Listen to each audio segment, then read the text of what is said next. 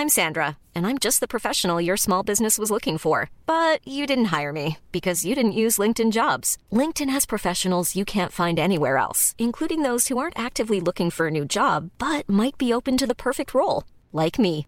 In a given month, over 70% of LinkedIn users don't visit other leading job sites. So if you're not looking on LinkedIn, you'll miss out on great candidates like Sandra. Start hiring professionals like a professional. Post your free job on linkedin.com/people today.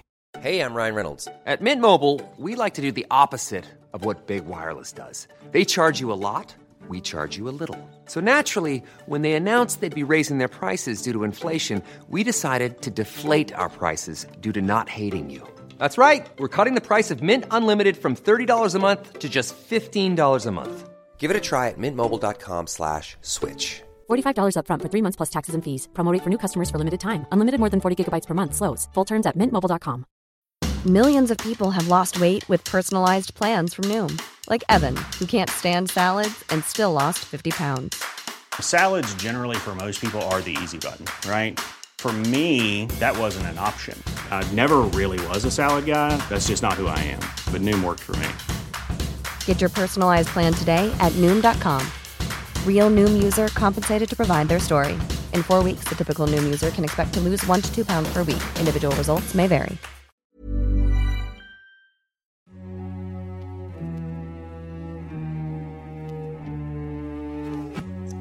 This is Hold Your Fire, a podcast by the International Crisis Group. I'm Naz Modirzadeh. And I'm Richard Atwood.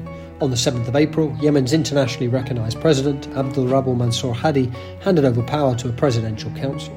Hadi's announcement comes only a few days after another announcement, this time by the UN, of a truce between Houthi rebels on one side and the Hadi government and other Houthi forces on the other. We're going to discuss today whether the change of government and the truce can help end a war that's brought about one of the world's worst humanitarian disasters. The conflict, which began in 2014 when the Iran backed Houthis overran the capital, morphed into a proxy war after Saudi Arabia and other Gulf powers intervened the next year. Since then, the economy has halved in what was already one of the world's poorest nations. Half the population has been pushed on the brink of famine. Fighting has torn Yemen apart since 2014 when Houthi rebels captured the capital Sana'a. That prompted Saudi Arabia, which saw the Houthis as an Iranian proxy, to join the war in support of the government of President Hadi. But despite the Saudi led coalition getting involved, including with heavy bombing campaigns against the Houthis, the rebels for years have been on the front foot. Last year, they looked set to capture the city and governorate of Marib, the Hadi government's last northern stronghold. Then, earlier this year, Yemeni forces aligned with the United Arab Emirates pushed up from Shabwa, a governorate neighboring Marib. This offensive marked the first military gains against the Houthis for years. In response, the Houthis launched missile and drone attacks on Saudi Arabia and the UAE, prompting a further escalation of the Saudi air campaign. The Saudi led coalition has announced the halt of military operations in Yemen during the Muslim holy month of Ramadan starting on Wednesday morning. Now, the decision aims to help create an atmosphere conducive to negotiations between the warring parties in Yemen. President Abdel Rabu Mansour Hadi has dismissed the vice president and handed over complete power to a new presidential council. I am announcing the founding of a leading presidential council to complete the implementation of the transitional period's tasks, and I am transferring all my power to the presidential council in an irrevocable way. On the 1st of April, the UN's envoy Hans Grundberg announced a two month truce. That came as a bit of a surprise, given that neither the Houthis nor their enemies had appeared to be in much mood for compromise. Since the announcement, the war's tempo appears to have slowed, even if some front lines are still seeing skirmishes. Then came Hadi's announcement, which we just heard, that he would hand over power to a presidential council. The new council comprises leaders of different anti Houthi factions. They were meeting under the auspices of the Gulf Regional Bloc, the Gulf Cooperation Council, or GCC, in the Saudi capital Riyadh. So, will the truce hold? And what does the new presidential council mean for the fractious anti Houthi alliance? Could the truce and the new government open up space for a more formal ceasefire or even peace talks with the Houthis and their enemies? We're going to talk this through with Peter Salisbury, Crisis Group's Yemen expert. Peter's in close contact with people in Riyadh and with the Houthis. Peter, welcome back on. Good morning. Thanks for having me. So, uh, Peter, it's been quite a week. I mean, what first the, the the truce late last week, and now President Hadi has handed over power. Uh, to, uh, to, to, as we heard, the, the, the, Leadership Council. I mean, what's just happened and what should we make of it? I mean, I'm still trying to get my head around that, Richard. Uh, certainly, uh, we knew about the rumors of a Ramadan truce. We knew about the rumors of a presidential council. We knew that the conversations were, were happening, and I'm going to be totally um, honest with you. Uh, I was um, pretty pretty skeptical um, that either thing was was going to move forward. But look, in the the past few days, really, in less than a week, we've seen the announcement of a nationwide and cross border truce between the Houthis and what was the Hadi government at the time and the, the Saudi led coalition. And then within days, Hadi has basically said, I'm ceding all power to this new presidential council um, with a, a, president on top and, and seven members, and they're going to run every aspect of everything from here on out. And they put out a statement. Um, one of the things that I've been pointed to by people in Riyadh is that that sort of there is this major line saying that this presidential council is empowered to and encouraged to negotiate with um, uh, Ansar Allah, with the Houthis. Um, and, and, what people are saying is this is very much going to be the push in the coming weeks. And we had heard this indirectly from regional officials that this was the main aim of these talks in, in Riyadh to create sort of a credible negotiating body to go speak to the Houthis um, and be seen as kind of like a, a realistic negotiating partner. And Peter, we'll talk about the makeup of the new leadership council, what it means for prospects for peace talks a, a bit later. But could we back up first and talk about the truce? Uh, you know, as you said, announced by the UN six days before Hadi's handover of power. What does that truce actually entail?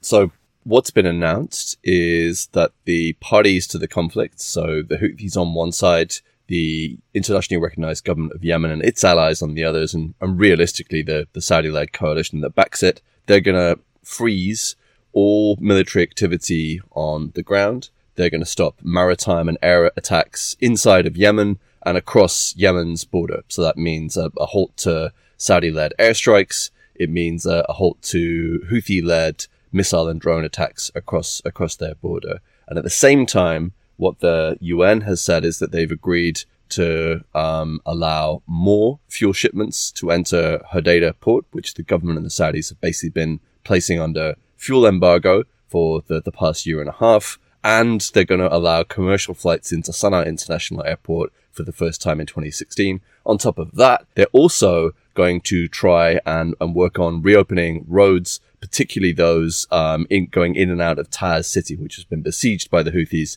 since 2016. So it's quite uh, the tall order. Could you just sort of talk a little bit about the role of the UN envoy?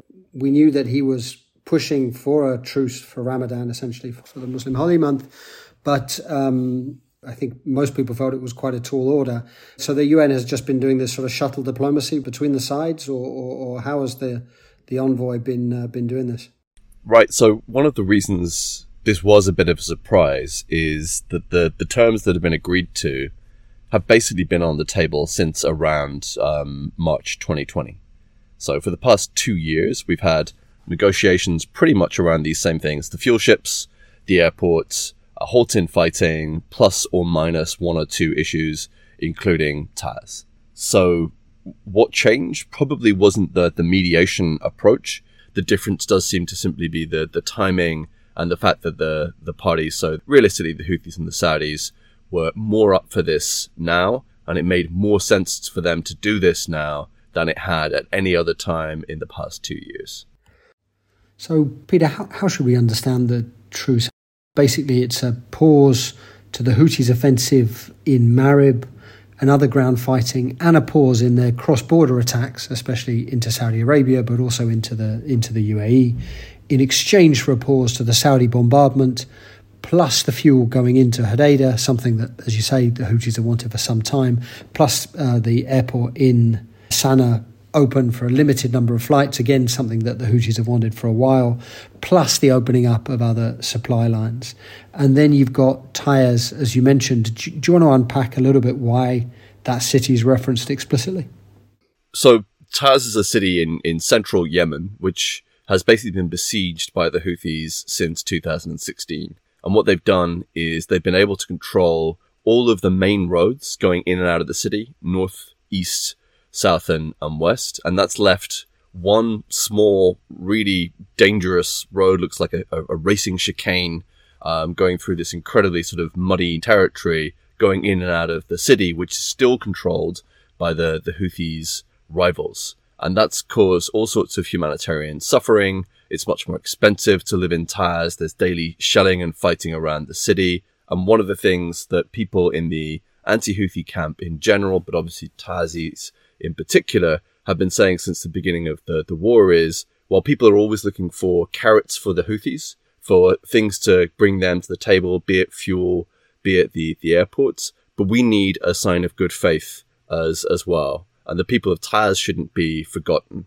Um, so what, what we've seen is the UN's come out and it said, okay, we're going to reignite negotiations over Taiz, which they said they would do after this big agreement, the Stockholm Agreement in 2018. And that's actually probably going to be the big test for many non-Houthi uh, observers of the, the UN's mettle and its ability to get things done on the ground. Peter, what is your sense of the Yemeni reaction to the announcement of this truce? So, so, the reaction's definitely been been mixed. I think there is a lot of relief because people are so exhausted by this conflict, regardless of their, their take on it. And there's a sense that this is really, really needed. Let's not forget that commodity prices are shooting up worldwide. Yemen's a massive importer of food and fuel. So the cost of living, which was already well out of reach of most people, is sky high. So this feels like an opportunity for people to breathe, particularly over Ramadan. And I think the thing that we've seen people most excited about is the idea that families in Sana'a and outside of Sana'a who haven't been able to see each other for years will be able to reunite and that people who need medical treatment in Sana'a will be able to, to get out um, to the treatment somewhere else. And that's just a really emotive issue.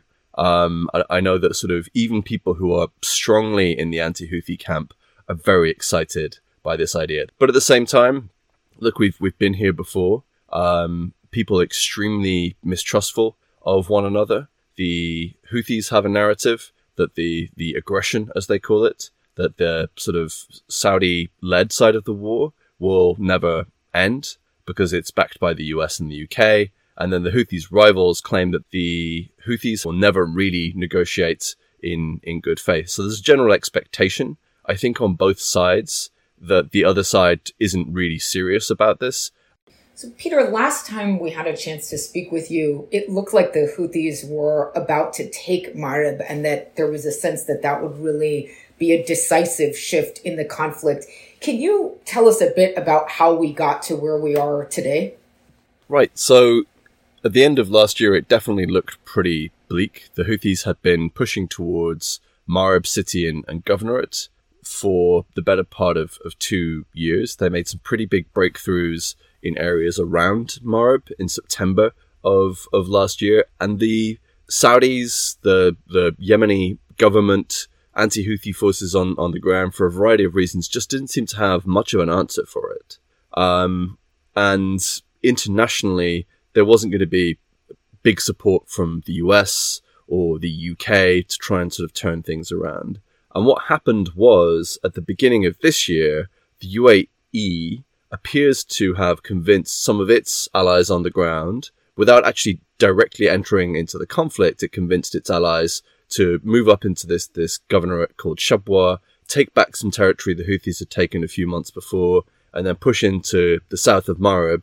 And that made it, made it much, much harder for the Houthis to continue their assault on, on Marib. The Houthis responded by launching missile and drone strikes um, on Saudi Arabia, as they have been doing since the beginning of the war, but also on the UAE, which uh, ended up killing, I think, two or three people, injuring quite a few at a, a, fuel depot just outside of Abu Dhabi International airport, and that attracted a lot of international attention. So we saw this ratcheting up of the war, but I think it became pretty clear thereafter that neither side was going to score some kind of decisive win in this thing, and that it had reached, for the time being, something like a hurting stalemate. And that's where we are. I think that both sides feel like they, they gain more from a pause right now than they do from trying to continue with the status quo. So, how can we understand the Houthis' motivation for signing up to this truce? Right, and that's that's a really good question. I, I would say that they've expended significant blood and treasure on trying to take Marib. They've been stymied in their efforts to do so. They've also faced over the last few months a, real economic crisis where a big part of this conflict is the different parties trying to use economic levers to hurt their rivals. And the Houthis have really been running out of fuel and have struggled for hard currency in, in their areas. So they needed to get these fuel shipments in and they needed to um, just get some basic improvements in, in the local economy to, to be able to shore things up. So I think it made sense for them, again, tactically, to pause for now, to get some fuel in, to improve standards of, of the economy inside their areas. So when you put it that way, it sounds less like a truce and more like a sort of refueling and resilience building moment. Uh, do you think that's how the Houthis see it? That's really hard to say. But when we talk to the Houthis, what they'll tell us is that they have been very clear in what their conditions are for a, a ceasefire or a truce or peace talks for a number of years. And on, on paper, that, that's true. Um, they describe collectively the decision to shut down the airport, restrictions on goods, fuel in particular, entering Hodeidah as a siege of Yemen. And what they've said is a ceasefire is really a, a, an end to fighting between them and the Saudis because they see this as their war with the Saudis rather than a civil war with other Yemeni groups in which the Saudis play a, a part. So they say end the siege and give us a ceasefire with the Saudis. That means stop the, the airstrikes. Um, so, for, from the UN's perspective, the challenge has been getting the Houthis to acknowledge this is also a war with the government, with all these other forces on the ground, and that ground fighting has to stop as well at the, the same time. So the Houthis will say, well, this is exactly what we've been talking about since day one when in reality, sort of the innovation here is that they finally kind of said, okay, we'll stop the fighting on the ground for these two months, um, and we'll we'll sort of do negotiations on on Taiz. Um, and when you dig into it a bit further, claims from people on the ground that they continue to, to push towards Marib, or that there's skirmishes around Marib, and that they're significantly bolstering their, their forces on, on the ground. So I, I do think this is a question of, of wait and see. But it's still true to say that it's hard to imagine that the Houthis would have signed up for this had battlefield dynamics not sort of been working against them over the last couple of months. I mean, if they'd had a chance to take Marib, presumably they wouldn't have agreed to the truce. Sure, yeah, we have the, the data for that, right? We've got two years of the UN saying, hey, why don't we have a ceasefire? And this is what we'll, we'll try and get you for it. Um, and the Houthis, you know, doing what what armed groups uh, do in general, which is to say, in principle, that sounds really interesting, but we need to like quibble over the, the details. And generally, look, that's that's the mark when parties go from wanting to fight over the details and kind of obstruct the process to saying, okay, let's go ahead and, and do this. So clearly, there's been a, a change. So that's the Houthis. And if we move to their rivals, I mean, obviously, since the truce, Hadi has uh, handed over power. Uh, so with hindsight, it sort of looks as though his government was pushed into the truce by the Saudis, right? When we speak to government officials, they say that they were engaged throughout the, the process on, on this. They point to the language around Taiz, they point to the relatively limited nature of the truce. So we have a copy of what both parties say is, is what they've signed up to, which the UN hasn't published. And in fact, what it says is 18 fuel ships will enter Hodeidah over the course of the, the two months, that there will be two weekly flights to Amman and um, Cairo over the course of, of the, the two months. And that's much more limited than what, what was being pushed for from the Houthi side in in the past. So the government guys are going to say, well, we, we managed to create these limitations. It's only for two months. It isn't an indefinite ceasefire. But at the same time, uh, the strong sense you get um, is that they still weren't that happy with it. They, they didn't really want to do it right now, and that this was more of a, a Saudi than a government decision. Peter, can you tell us your sense of how U.S. Saudi relations at this point are playing into both the timing of the truce as well as what seems to be on the table? So, th- this is where we, we move in, into the realm of, of speculation more than hard fact. The Saudis aren't coming out and saying that the truce is to, this to do with, you know, US relations, Iran, so on and so forth. But what we can say is the relations between the US on the one hand and the Saudis on, on the other have been strained. So when Biden came into office, he refused to speak to MBS. He called Saudi Arabia um, a pariah state for the killing of Jamal Khashoggi. Um, and Peter, just quickly, I'm sure most listeners know, but but MBS is the Saudi crown prince and de facto ruler, Mohammed bin Salman. Uh, Jamal Khashoggi was the journalist killed in the Saudi consulate in Turkey, whose murder US intelligence reports say that MBS was complicit in. Right. And the US had really tried to pressure the Saudis into just negotiating an end to the war on the first available terms. And what we've seen happening, Russia invaded Ukraine. That's caused these massive commodity spikes on global markets, prices, price spikes. Oil's really expensive, and the US wants to get the Saudis to pump more oil. At the same time, it's negotiating um, a return to the Joint Comprehensive um, Plan of, of Action, which you're both very familiar with, the Iran nuclear deal. And I think that one read of the Saudi decision to enter into the truce is they've been under all this US pressure for so long um, that they've got to a point where Marib is no longer completely under threat. They're not threatened with total humiliation in Yemen, but at the same time, they're not really able at this moment in time to completely change the, the battlefield dynamic. And uh, let's come to the, the, the, US in a moment, but just before we do the, the, the Emiratis, so I mean, this has been interesting, right? I mean, they, they were initially quite involved in the war in the early stages when the Saudis sort of must first mustered their coalition.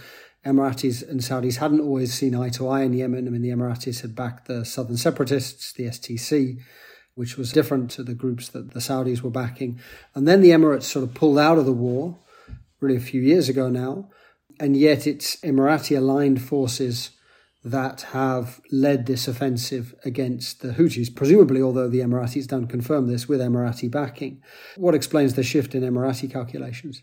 You know, when the UAE announced its withdrawal from Yemen in 2019, several things had happened. One was, of course, the, the killing of Khashoggi, this massive international reaction to it, which then ended up turning into a big focus on Yemen um, and alleged Saudi war crimes. And then people started saying, oh, the UAE are there as well. So it was pretty bad for the UAE's public image. And at the same time, the forces the UAE had been backing on the ground, southern separatists and others, ended up getting into a series of fights with the internationally recognized government that ended up with the STC, this um, pro independence group controlling Aden, Yemen's temporary capital. And that in turn had the government of Yemen's permanent representative to the United Nations um, condemning the UAE in the Security Council and people from the Yemeni government describing the Emiratis acting like occupiers. So they ended up in this place where they'd come in to support the Saudis as part of this sort of Mohammed bin Salman, Mohammed bin Zayed, who's kind of his counterpart, also crown prince, also de facto ruler in the UAE. They, they were pretty aligned for a period. But it got to a point where they were pissed off with the Yemeni government, which they thought was was fickle and was working with groups they didn't like, particularly Islah, which is inaccurately described but regularly described as the Yemeni version of the Muslim Brotherhood. Um, and at the same time, they they had kind of pushed the Saudis to try and work out a way to end the war a few times. They didn't think it was particularly winnable militarily. And one of the things they said when they, they drew down, they just looked at it all and they said, There's no point in us being here. But what they did say was, you'll miss us. You're going to regret the way that you've treated us, particularly directed towards the, the government. Um, lo and behold, really two years later, um, they they really came in and saved the Saudis from complete hum- humiliation. If Marib had fallen, that would have been really just humiliating for the Saudis, and the Houthis would have controlled a massive additional strip of the Saudi Yemeni border. And what they've been able to do is they've come in, been able to come in and say, okay, we're going to help you out. But the general sort of received wisdom among Yemenis is the cost of that is going to be um, the strengthening of UAE allies as players within the government, as military players on, on the ground, and the subsequent weakening of some of the groups that the UAE doesn't like. So, Peter, this then brings us on to the new Leadership Council and sort of what this means for the anti Houthi alliance. And you know, it's clear from what you just said how fractious that alliance has, has been over, over recent years. I mean, you talked about some of the groups that the Saudi support. We talked a bit about Islah. Uh, you've got the Southern Transitional Council, the separatists, traditionally backed by the Emiratis, other groups the Emiratis are backing. You've also got, um, which we haven't mentioned yet, Tariq Saleh, the nephew of Yemen's long serving ruler, Ali Abdullah Saleh. Is it yet clear what the, the new government means for the sort of balance of force within the anti Houthi front? I mean, is it a better representation of the forces on the ground of those fighting the Houthis? Broadly speaking, it's much more representative of the key military and political factions who control territory on the ground across Yemen. And I think the question I and others are, are asking now is whether the aim here is to provide a united front and credible negotiating partner for the Houthis in peace talks, or is it to um, allow for a unified military push across all the major military fronts um, all, all, over all over Yemen, and only time will tell. What I suspect is there'll be a push towards peace talks, and that there will be a sense that sort of there, there are carrots and sticks that the the coalition and the anti-Houthi bloc have in a way that they didn't have before, which is you can negotiate with these guys and you have credible negotiating partners, or you can continue to fight the war, but there will be much greater opportunity for a multi-front push against the, the Houthis. And can you just run through sort of on the leadership council itself? President Hadi still is president, but he's formally handed over power and handed over the power to negotiate with the Houthis to this leadership council. He's dismissed his vice president. So, who is on this? Who, who's actually on this council, and kind of who do they represent? So, what we have is a council led by um, a figure from the historical ruling party, but who has relatively close ties to other political factions, who is much liked by the Saudis and isn't particularly disliked by the, the Emiratis. And then, you, in addition to the president of the council, who's effectively taking over the powers of the presidency, you have seven more members who represent the main political and military factions operating on the, the ground in Yemen, with one possible exception. So you've got the guys on the, the Red Sea coast, you've got the guys in the south of the, the country, you've got the guys in Marib and Hadramaut, all these different places which are important for, for different reasons. But the one exception that we see is even though a lot of the new leaders um, of this council, including the president of the council, are from Taiz governorate, um, the actual leadership of of the, the military groups and, and the political leadership inside of Taiz city isn't really represented here. I think that that could prove um, a, a point of contention and tension. And there is a sense that the major factions of Islah really lost out here.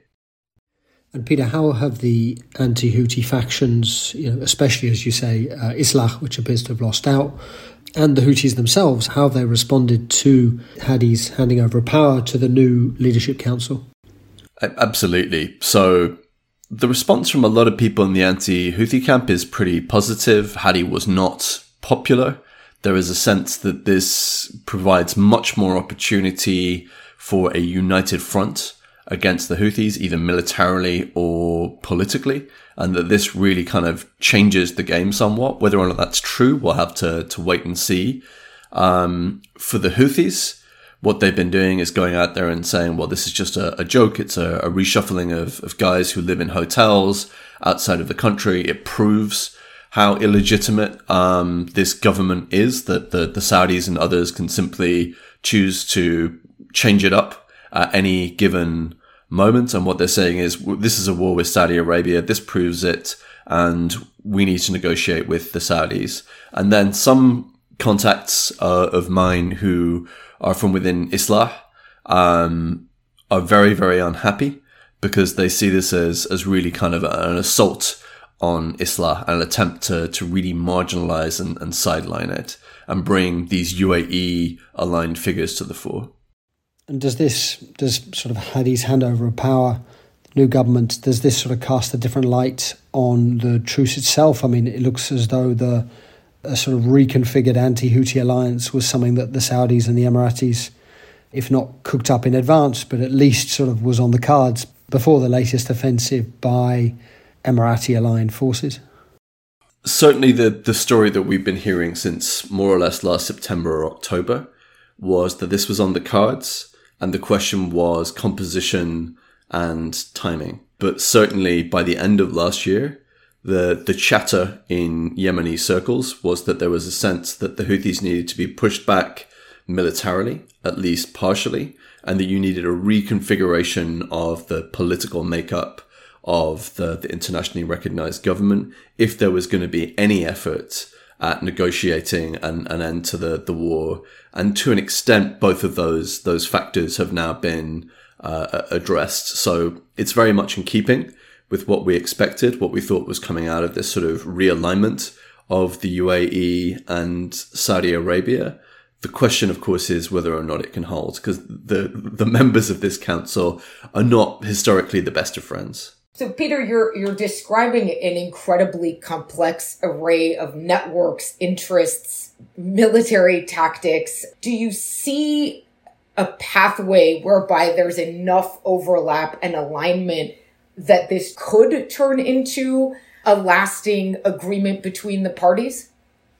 That's a really good question, and the, the answer is is not an, an easy one. There's not a straight line there. Um, I think what unites most of these groups at this point is the desire to either be in power or stay in power. Um, so if you're the Houthis, you want to maintain your current position or improve it if you're one of the anti-Houthi groups, you kind of want to be at the front of the anti-Houthi coalition, so that in the event there are talks or there is a settlement, or you get to be the the big boss. That's the very simplified version of it.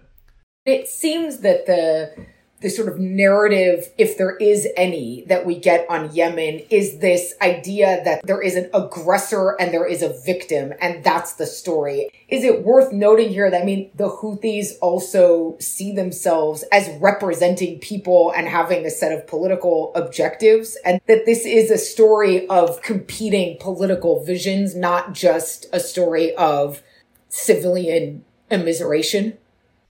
Sure. Um, I mean, as as Richard knows, we have uh, a report that we've written on the Houthis, um, and it's in the interests of all of the parties to this conflict to try and control the narrative of their rivals.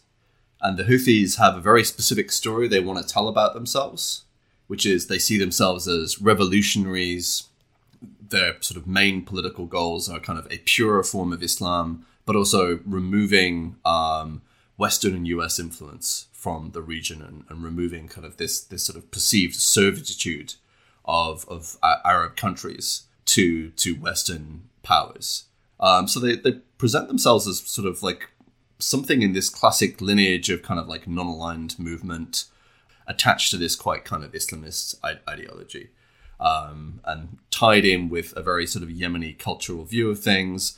And then on on the other side, you know, there was a UN led transition going on, which was interrupted by the, the Houthi coup and the war. And the argument for a lot of the, the people in the, the government camp is we just want to return Yemen to this path to democratization um, that, that we were we were on. And Hadi has kind of become, for some, a symbol of this, although it's obviously more complex than this. And there was a general sense that he wasn't that interested by the end in actually having a, a democratic Yemen but rather he thought it would be nice to be kind of the, the ruler for, for a long, long time. So everyone's got like a, a positive spin on what they're trying to get out of this. And everyone has a story about, about their own grievances and their own victimhood. And Peter, while we're talking about the Houthis, obviously one of the most contentious things is the degree of support they get or the relationship they have with Iran, and particularly the IRGC, the Revolutionary Guards. Um, you want to say something about uh, about that relationship? Sure. I mean, the the Houthi Iranian relationship at this point is undeniable, but the actual nature, extent of it, and the extent to which Iran calls the shots with the Houthis is still a, a big question. But look, I mean, the weapons the Houthis and the technology the Houthis use to launch cross border attacks are pretty plainly given to them. They're given the capacity to use them by Iran.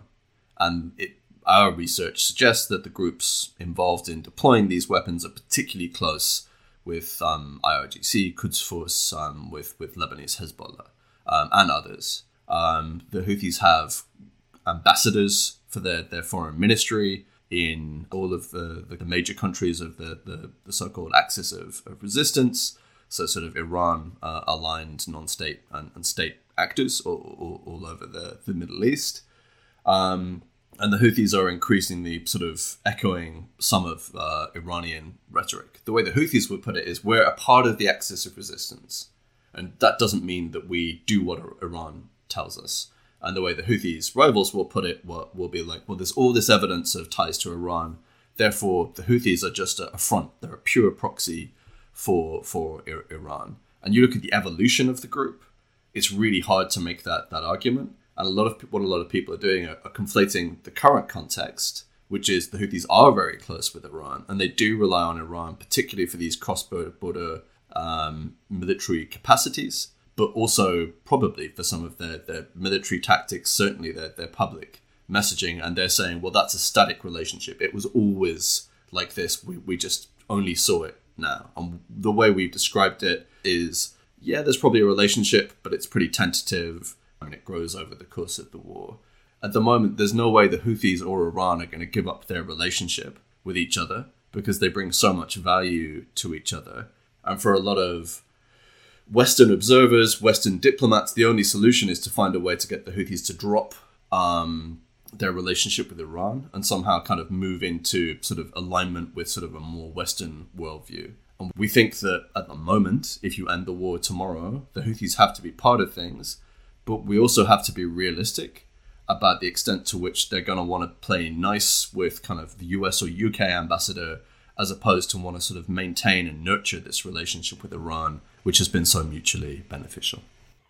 And so this brings us to the US and, of course, the negotiations over the Iran nuclear deal, which at the moment seem to be, you know, even despite everything going on with Ukraine, obviously a big priority for the US. But I mean, tell us what sort of impact. Let's let's say there is a new nuclear deal. I mean, this takes care of Iran's nuclear file. It doesn't take care of Iran's role in the region or even its antagonism towards the US in the region doesn't take care of its support to the Houthis and other groups. So even if there is a nuclear deal, it doesn't necessarily change this dynamic of Iran and the Houthis. And if there isn't a nuclear deal, if the deal collapses, then you know potentially that fuels even further animosity in the region. Yeah, absolutely. Um, I think that there are tactical short-term things that Iran can ask the Houthis to do but that doesn't change the long term trajectory of the, the relationship between the two. Um, again, they're just of such mutual benefit to each other in the the long term, and they're kind of so wedded in terms of their regional view of things, of who should have influence and who should not have influence, that it would be a stretch to say that JCPOA is going to change that. It might mean some slightly different behavior in, in the short to medium term, but it doesn't mean that Iran's going to say, okay, we're going to drop the Houthis in order to make sure that this deal is sustained. And it doesn't mean that the Houthis are, are going to sort of become moderated or move away from Iran either. So, beyond the JCPOA, the, the, the nuclear deal, uh, could you say a little bit, Peter, about sort of US policy? President Biden came to power uh, sort of with a lot of energy in trying to sort of end the Yemen conflict, which initially involved sort of basically, as you talked about, a lot of pressure on the Saudis.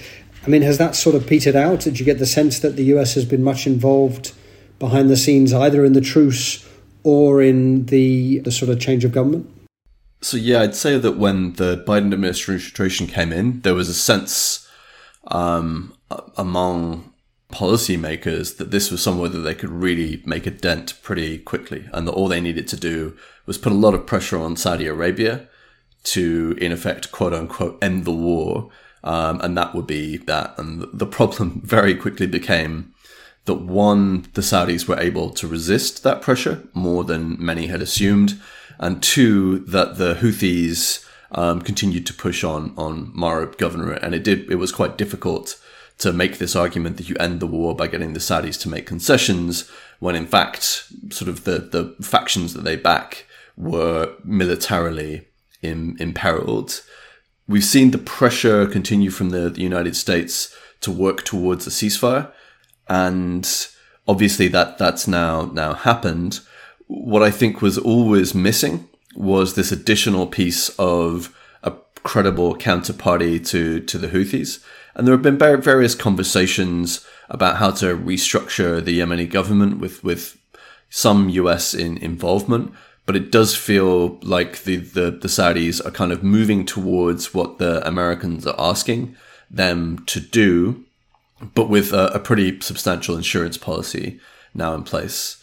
So if this works, if the truce holds and we move towards negotiations, then the Saudis can say, see, we, we really are interested in peace. And if it all falls to pieces, then they can turn around to the Americans and say, you told us that this was going to work, that we just had to make these concessions. We even sort of restructured the, the government, yet here we are. And, and this proves the, the point that the Houthis can't be, be negotiated with and then push for, for acceptance of um, a military solution or something there around. So, Peter, help us to understand what we should be watching for in the coming weeks here. What do you see as the next steps? I came into this week skeptical that there was going to be a truce and skeptical that these talks in Riyadh were really going to produce anything. So maybe my predictive powers aren't the ones that you want to rely on right now. But I, I will say that, I mean, look, we're looking at sort of two or three outcomes here. One is the truce holds and that there are peace talks. Who knows? Maybe we'll see Houthi officials landing in Riyadh in the coming days. It's not beyond the, the realm of the, the possible. I'm skeptical, but I mean, my skepticism is, proving uh, unwarranted on on other things right now. And the other is the, the truce collapses, and we see everybody going hell for leather on the ground to try and obtain a, a better position um, and gain a negotiating position. And I think sort of the reality will probably be somewhere in between. We're going to see the Houthi Saudi back channel pick up the pace we're going to see intra Yemeni negotiations really start moving quite quickly because all of a sudden there's an actual game here. It isn't just the zero sum thing of this president in Riyadh with no real influence on the ground and the Houthis on the other side. Everyone's got something to, to play for now. I, I think that's going to produce some pretty chaotic and unexpected uh, effects. But I, I suspect that we'll see sort of some strange things happening on the ground. Lots of people talking Maybe we'll see an uptick in violence and then a move towards talks. Maybe we'll see a, a big escalation. But I think that the direction of travel is towards politics of some kind now. Peter, thanks so much for coming on. Thank you, Peter. Thanks so much for having me. Hold Your Fire is a production of the International Crisis Group. I'm Naz Modirzadeh. And I'm Richard Atwood. You can find all of our work, including on Yemen, on our website, crisisgroup.org you can also follow us on Twitter at Crisis Group. Thank you very much to our producers, Sam Mednick and Kevin Murphy, and to Finn Johnson. And thanks, of course, to all our listeners. Please do get in touch with us. Uh, podcasts at crisisgroup.org. If you have any suggestions, feel free to leave us a question or comment. Give us a positive rating or review if you like the show. And we hope you'll join us again next week.